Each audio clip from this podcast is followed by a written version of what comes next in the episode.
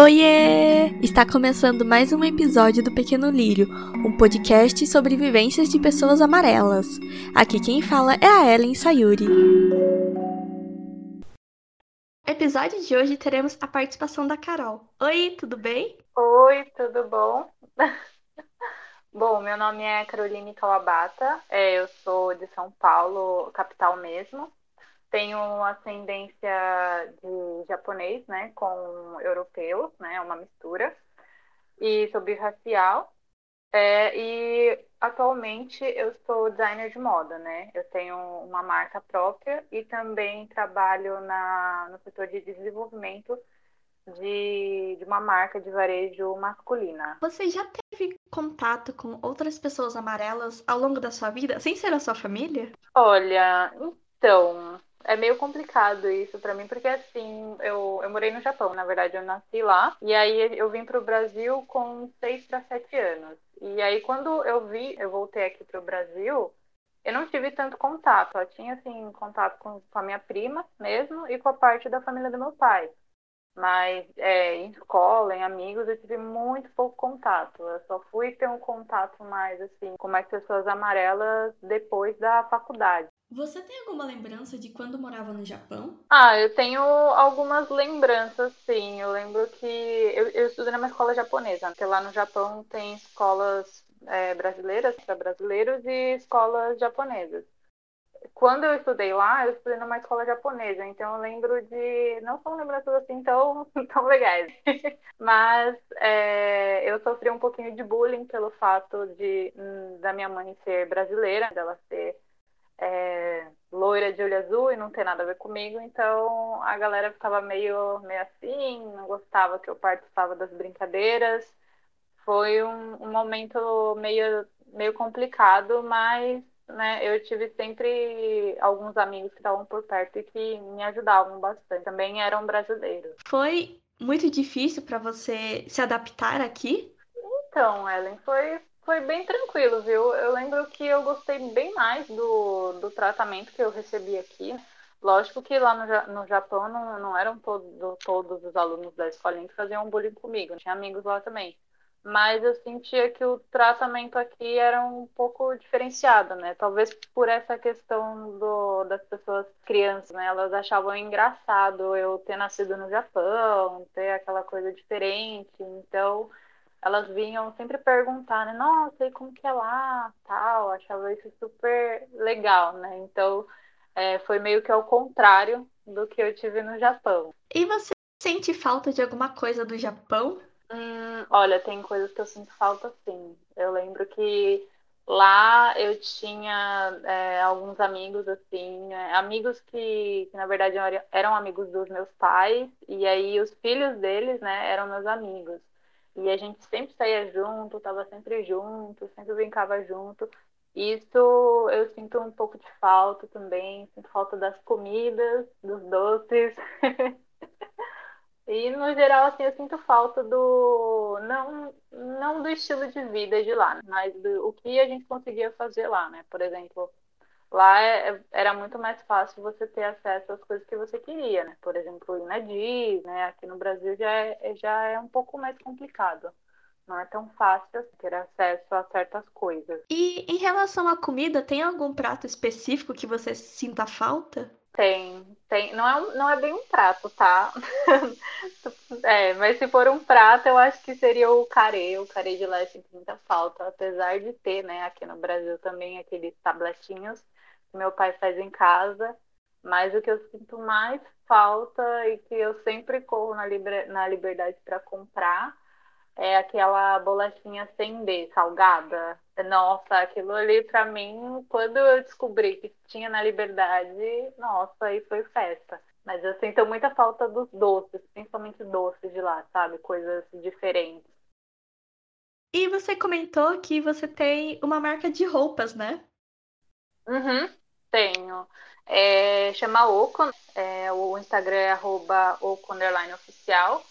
E é uma marca de roupa masculina e feminina. Na, na verdade, eu não, eu não adoto esse, essa questão do masculino e feminino, só para algumas peças mais específicas. Mas eu costumo dizer que a Oco ela é uma moda sem gênero, ela não tem gênero. Então, Até porque a nossa linha básica, ela é que, que são as camisetas e os moletons, é exatamente isso. É uma modelagem que não tem gênero, que dá tanto para o feminino quanto para o masculino. Oco começou em 2018. Na verdade, quando eu entrei na faculdade, em 2015, eu já comecei a ter esse interesse por costura, né? Eu já tinha interesse por costura porque minha, minha obá, minha avó, foi costureira. Então, desde pequena eu já, já, já me interessava bastante. E aí, no meio da faculdade, eu comecei a fazer algumas peças de roupa para mim mesmo. E a galera começou a achar legal, né? A galera falou assim, ah, você podia fazer para vender, que não sei o quê, não sei o que lá. E aí eu fui amadurecendo ideia, amadurecendo ideia, até que chegou nesse nome e aí ela começou a ficar mais estruturada, né? Do jeito que eu queria. Isso foi em 2000 e... no finalzinho de 2018, começo de 2018 já estava ficando mais estruturada e no final que ela saiu mesmo de fato do papel, eu consegui fazer o Instagram direitinho.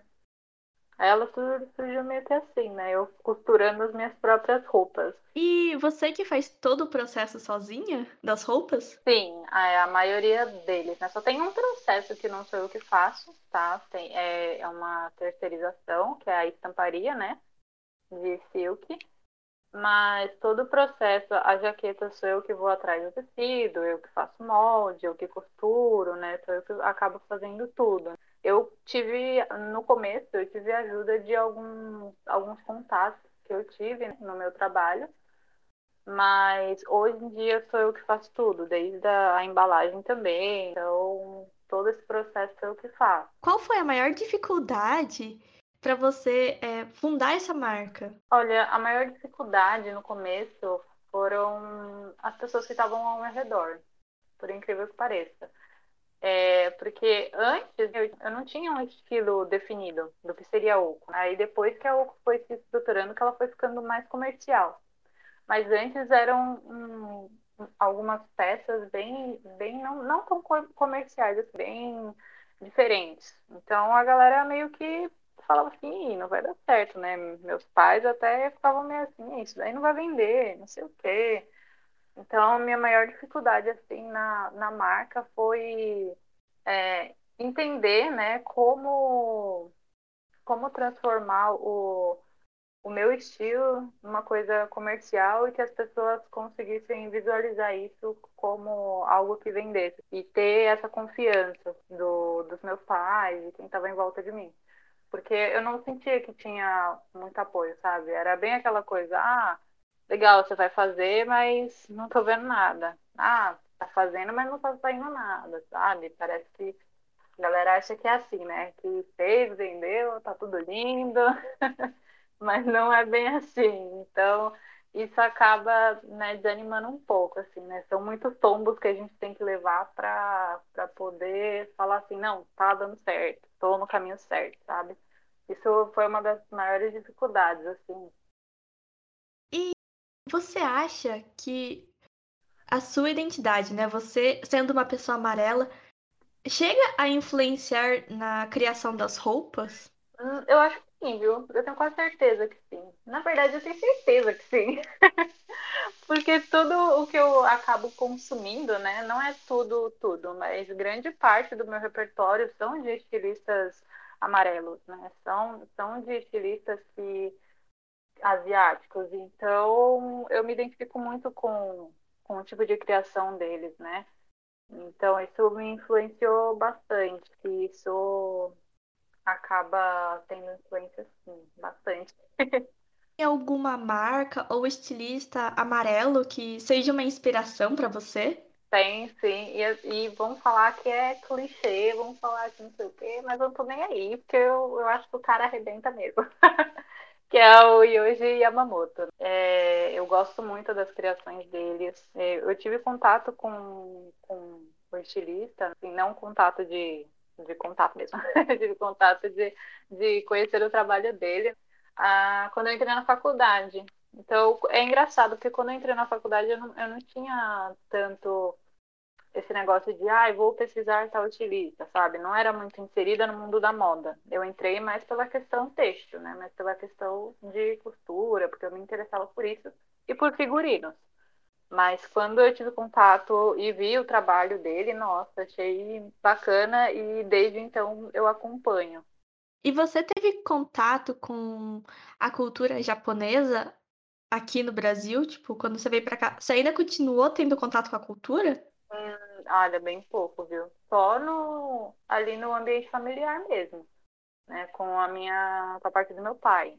Então, só com, com a minha prima, com os meus tios com a minha Obá mesmo, mas bem pouco. Foi, foi uma coisa. Eu até fico me questionando às vezes, tipo, nossa, por que, que isso aconteceu, né? Mas eu não tive tanto contato, não. Foi. Eu acho que eu lembro de ter conhecido uma ou duas, um ou dois amigos, né, amarelos, enquanto eu estava, antes de entrar na faculdade, né, enquanto eu estava no ensino fundamental, no ensino médio eu não, não tive tanto contato não com a cultura. Você teve mais contato com pessoas amarelas depois da faculdade, né? Então, é, eu tive contato com pessoas amarelas depois da, da faculdade, já na faculdade. E foi meio que natural isso, até achei engraçado. Que as pessoas amarelas da faculdade começaram a se identificar umas com as outras. E foi uma coisa meio que natural, né? A gente até brincou, nossa, a gente sem querer formou uma rodinha de uma panelinha, né, de pessoas amarelas, mas foi muito assim natural. E quando você teve contato, né, com mais pessoas amarelas, você chegou a conversar com alguém sobre como é ser amarelo, compartilhar um pouco sobre as suas vivências, né, sendo uma pessoa amarela? Nossa, sim, com as minhas amigas da faculdade, a gente sempre dava risada, né? Dava risada assim, é rir pra não chorar, né? Sobre algumas situações que a gente acabava vivenciando, que a gente fala assim, nossa, é isso mesmo. É, fulano fala isso e tal, é tão, né, merda, desagradável. e acontece mesmo, não sei o que, ai, sua família é assim também, faz isso, isso, isso, ah, faz, sabe? Por coisas desse tipo, a gente tinha esse papo, assim, se identificando.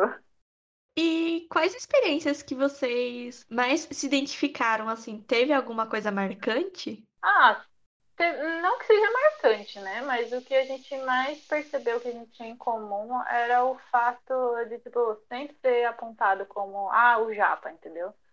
Tipo, mesmo uhum. amigos meus que são, assim, coreanos, ah, é japa, entendeu? É tudo japa. Parece que a galera coloca numa caixinha só sabe? E, sei lá, fica meio que todo mundo ali que é da Ásia é japonês, né? Acho engraçado isso, né? Como, que, como assim? Ai, eu acho. Nossa, eu acho muito bizarro esse negócio de generalizar, né? Tipo, bota todo mundo na mesma caixinha e é isso e que se lasque.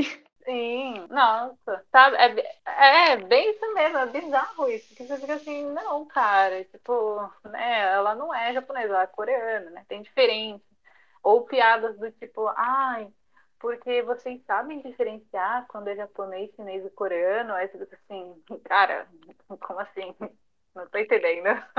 Ah, é, bem isso mesmo. Mas eu acho, eu acredito que é por falta de conhecimento, sabe? A galera, tipo, ainda mais na, naquela época, assim, né? Quando a gente, quando eu era mais nova, assim, no ensino médio mesmo.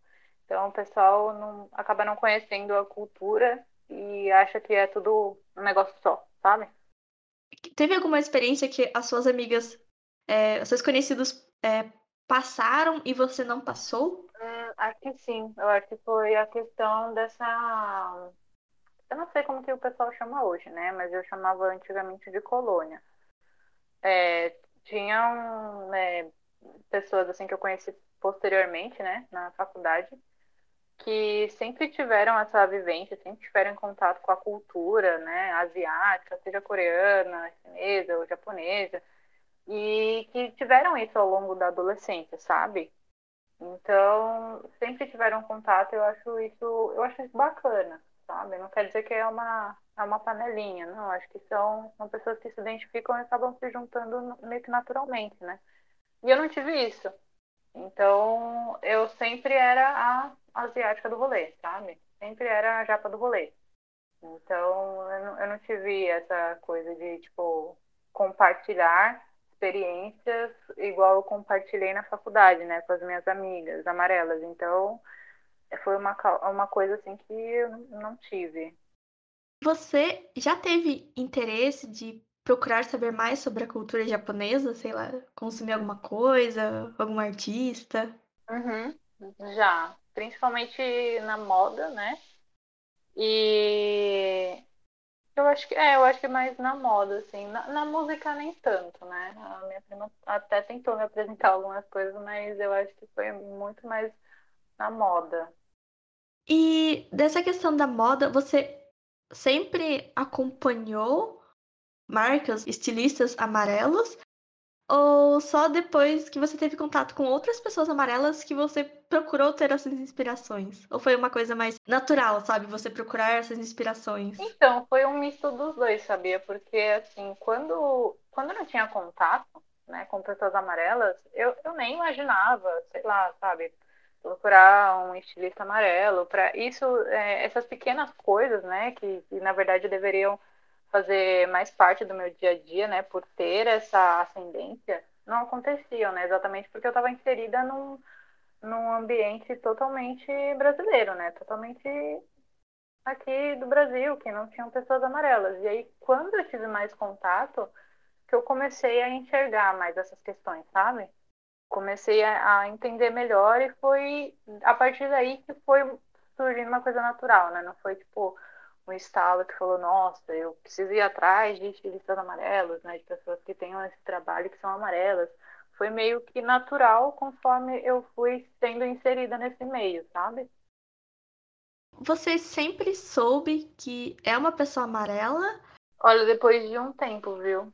Depois de um tempo e foi e para mim foi um, uma coisa meio meio complicada, né, no começo, porque quando eu estava inserida nesse ambiente que eram mais pessoas brasileiras, né, eu me considerava branca, porque, né, meu, meu, minha mãe é branca, meu pai é amarelo, mas eu considerava branca, eu não sabia nem que, que existia esse termo, sabe? Exatamente por não ter essa vivência. E aí, quando eu comecei a, ter essa vivência com pessoas amarelas, que eu fui, tipo, identificando certas coisas, sabe? Como essa questão de ser amarelo. Porque antes eu não tinha isso. Eu, eu até falava com a minha mãe, né? Eu falava assim, nossa, eu sou, eu sou estrangeira aqui e no Japão também. Porque eu não sou nem brasileira, pelo fato de ter nascido no Japão, e eu não sou nem japonesa porque minha mãe é brasileira. Então eu sempre ficava nesse meio termo, sabe? Para mim isso foi muito confuso. Aí quando eu descobri que tinha um termo, né, ser amarelo, aí eu comecei a entender melhor. Eu falei assim, então, peraí, eu acho que eu sou amarela, não é mesmo? e teve alguém que te inspirou, alguém que te ajudou nessa caminhada, né, de se identificar como uma pessoa amarela? Você teve alguma inspiração, alguma referência? Então, as referências foram as minhas próprias amigas. Tenho uma amiga minha, ela vai deixar eu falar o nome dela, mas eu vou falar. ela fez o TCC comigo, a Patico. Ela é uma pessoa que me inspirou muito, sabe? Aí também me ajudou muito a entender essa questão. Né? Ela, principalmente nessa questão do ser amarelo, acho que ela foi uma das pessoas que me ajudou muito e também uma outra amiga minha, né, a Natália. A Natália também me ajudou bastante nesse processo, né? Então a gente sempre compartilhava nossas experiências, tal, era bem bacana isso. Quando você se identificou como amarela, né? Quando você viu que é uma pessoa amarela, você acha que a sua percepção, alguma coisa mudou assim na sua vida? Tipo, sei lá, tipo, algumas coisas começaram a fazer sentido? Tipo, você acha que foi uma mudança grande para você? Sim, sim, foi uma mudança bem grande. Até pela questão de do, da própria dessa questão de fazer hum, piadinhas sem graça, sabe? Tipo, que antes você ficava. Eu me sentia desconfortável, mas eu não sabia porque eu me sentia desconfortável, sabe? E aí, quando, quando eu fui vendo que tinha essa questão, ah, ser amarelo tal, né, fui inserida nesse mundo, eu percebi que, que não, que eu estava certa. Tinha um porquê de eu não me sentir confortável, sabe? Tinha um porquê de, de eu não gostar disso, entendeu? Então, essa, esse tipo de coisa começaram, começou a fazer mais sentido na minha cabeça. Eu come, fui começando a entender, sabe, o que estava acontecendo, a minha volta entendeu? Esse tipo de coisa. Começou a fazer mais sentido. Agora, retomando um pouco o assunto que a gente estava falando sobre em relação à moda, qual a diferença você sente entre os estilistas amarelos e estilistas não amarelos, por exemplo, estilistas brancos? Olha, a maior diferença é, eu acho que eles são colocados na, tudo na mesma caixa, sabe? Isso me incomoda um pouco. Não são todos os estilistas amarelos que são que têm essa visibilidade, entendeu? O Yoji Yamamoto ele tem mais visibilidade, né? É um, é um dos estilistas amarelos que mais tem visibilidade. Só que eu acho que ainda falta, né? Eu, eu sei que tem um, muita gente talentosa por aí que não, não tem o devido valor no mercado, sabe? No mercado mundial. São sempre estilistas italianos, brancos, sabe? Aquela coisa de sempre. E eu acho que a moda deles é uma, é uma coisa muito diferenciada, uma coisa muito legal, sabe? Tem um, um, uma pegada diferente, tem um aspecto diferente, sabe? Referências diferentes. Então, eu acho que deveria ser mais valorizada. Não vejo tanta valorização dos estilistas amarelos hoje, sabe? E esses estilistas amarelos, é, você é, encontrou, é, tipo, você chegou a conhecer, né, o trabalho deles, assim, por conta própria, você foi pesquisando mesmo?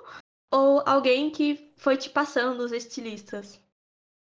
Hum, não, só o Yoji Yamamoto, né, que foi que é mais famoso, que acabou é, que eu conheci através da faculdade mesmo. Mas os outros, né, Naoto, esses estilistas mais é, com uma moda mais diferenciada, assim, né? Não é diferenciada no sentido Uh, como que eu vou explicar? Ai, meu Deus. Bom, é, tem estilistas lá no Japão que eles puxam para uma pegada, por exemplo, o Yoji Yamamoto, eu, eu sinto que ele é muito mais minimalista em relação a outros estilistas que tem no Japão, né? Então, esses estilistas que são que são menos conhecidos, é, eu fui pesquisando por conta própria mesmo, e foi até um pouco difícil, de achar, porque eu não tinha artigos né, do Japão traduzidos para o português, nem para o inglês, então foi meio complicado achar. Foi meio que uma coisa assim de Instagram, de você ir caçando, de você abrir o Google, jogar o nome do cara lá e para saber quem é, da onde que é, por que, que tem esse estilo, foi uma coisa mais de procurar mesmo. Como você fica sabendo sobre essas tendências da moda asiática? Você é através de revistas, de jornais? Então, é, eu sigo bastante lojas de Harajuku, que eu gosto bastante. E também tem um Instagram que é só de, de é uma galera que fotografa, né, na verdade, pessoas que estão andando na rua de Tóquio. É tipo isso. E é bem bacana isso, porque você consegue entender né? Como que tá ali o, as ruas de Tóquio, né? Eu acho isso bacana. E aí, geralmente, eles fotografam essas pessoas e acabam postando, né? Obviamente que com o consentimento delas, né? E aí tem a, a descrição embaixo. Ah, é, essa pessoa de nome tal, né? Profissão tal, tem tantos anos, se veste assim por conta disso, disso, disso. Ele vai meio que explicando em alguns casos. É bem bacana, né? Então eu vou mais pelo Instagram e, e alguns sites também. Eu acompanho um site de, de vendas, né, que ele engloba uh, a maioria das marcas assim de consideradas de alta costura, entre aspas, né? Só que é tudo do Japão. Né? São peças que são vendidas lá. Então eu acabo acompanhando sites, mas bem mais no Instagram do que sites.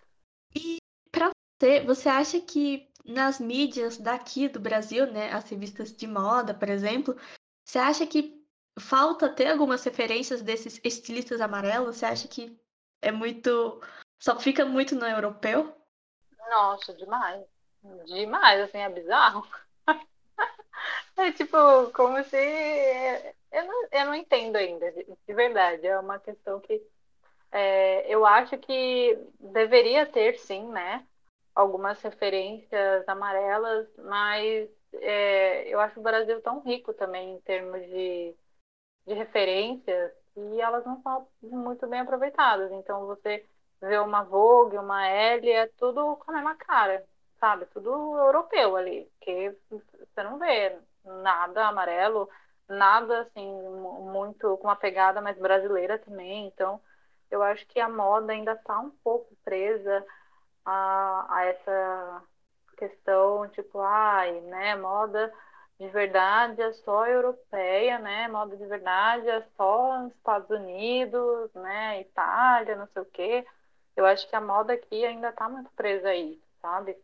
E eu não vejo nenhuma valorização de, né, de estilistas nacionais, não, não vejo que eles são tão valorizados. Isso tem mudado aos poucos, né? Hoje em dia eles estão mudando um pouco isso, tem surgido umas marcas nacionais bem bacanas, mas com relação a estilistas amarelos, zero, assim, não tem nada. Eu não vejo é, esses veículos de informação colocando pessoas amarelas, estilistas amarelos, sabe? Às vezes em uma campanha ou outra para falar que tem, sabe? Bom, é, tem mais algum assunto que você gostaria de falar? Tem um outro estilista que eu acho que deve ser mais conhecido, que ele é o dono da marca Bape. Não sei se você já ouviu falar. É, ela é bem, é uma pegada bem parecida com a Supreme, sabe? Só que é, é, eu acho que é do Japão, se eu não me engano. Tenho quase certeza que é do Japão, porque uma vez eu assisti um documentário e, nossa, eu queria assistir esse documentário, né?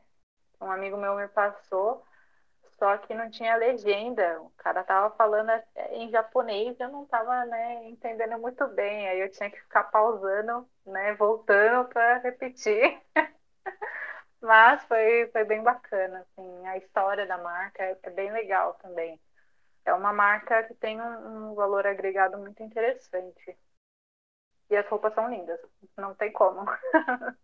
Bom, Carol, muito obrigada por topar participar do podcast e contar um pouquinho sobre vivência, sobre a sua vivência e também falar um pouco sobre moda. Eu adorei saber mais sobre, porque eu tenho zero conhecimento nessa área. Então, muito obrigada por compartilhar. Ah, eu que agradeço, viu, Ellen? Agradeço mesmo esse espaço que você está disponibilizando, agradeço pelo convite também. E eu adorei participar do podcast.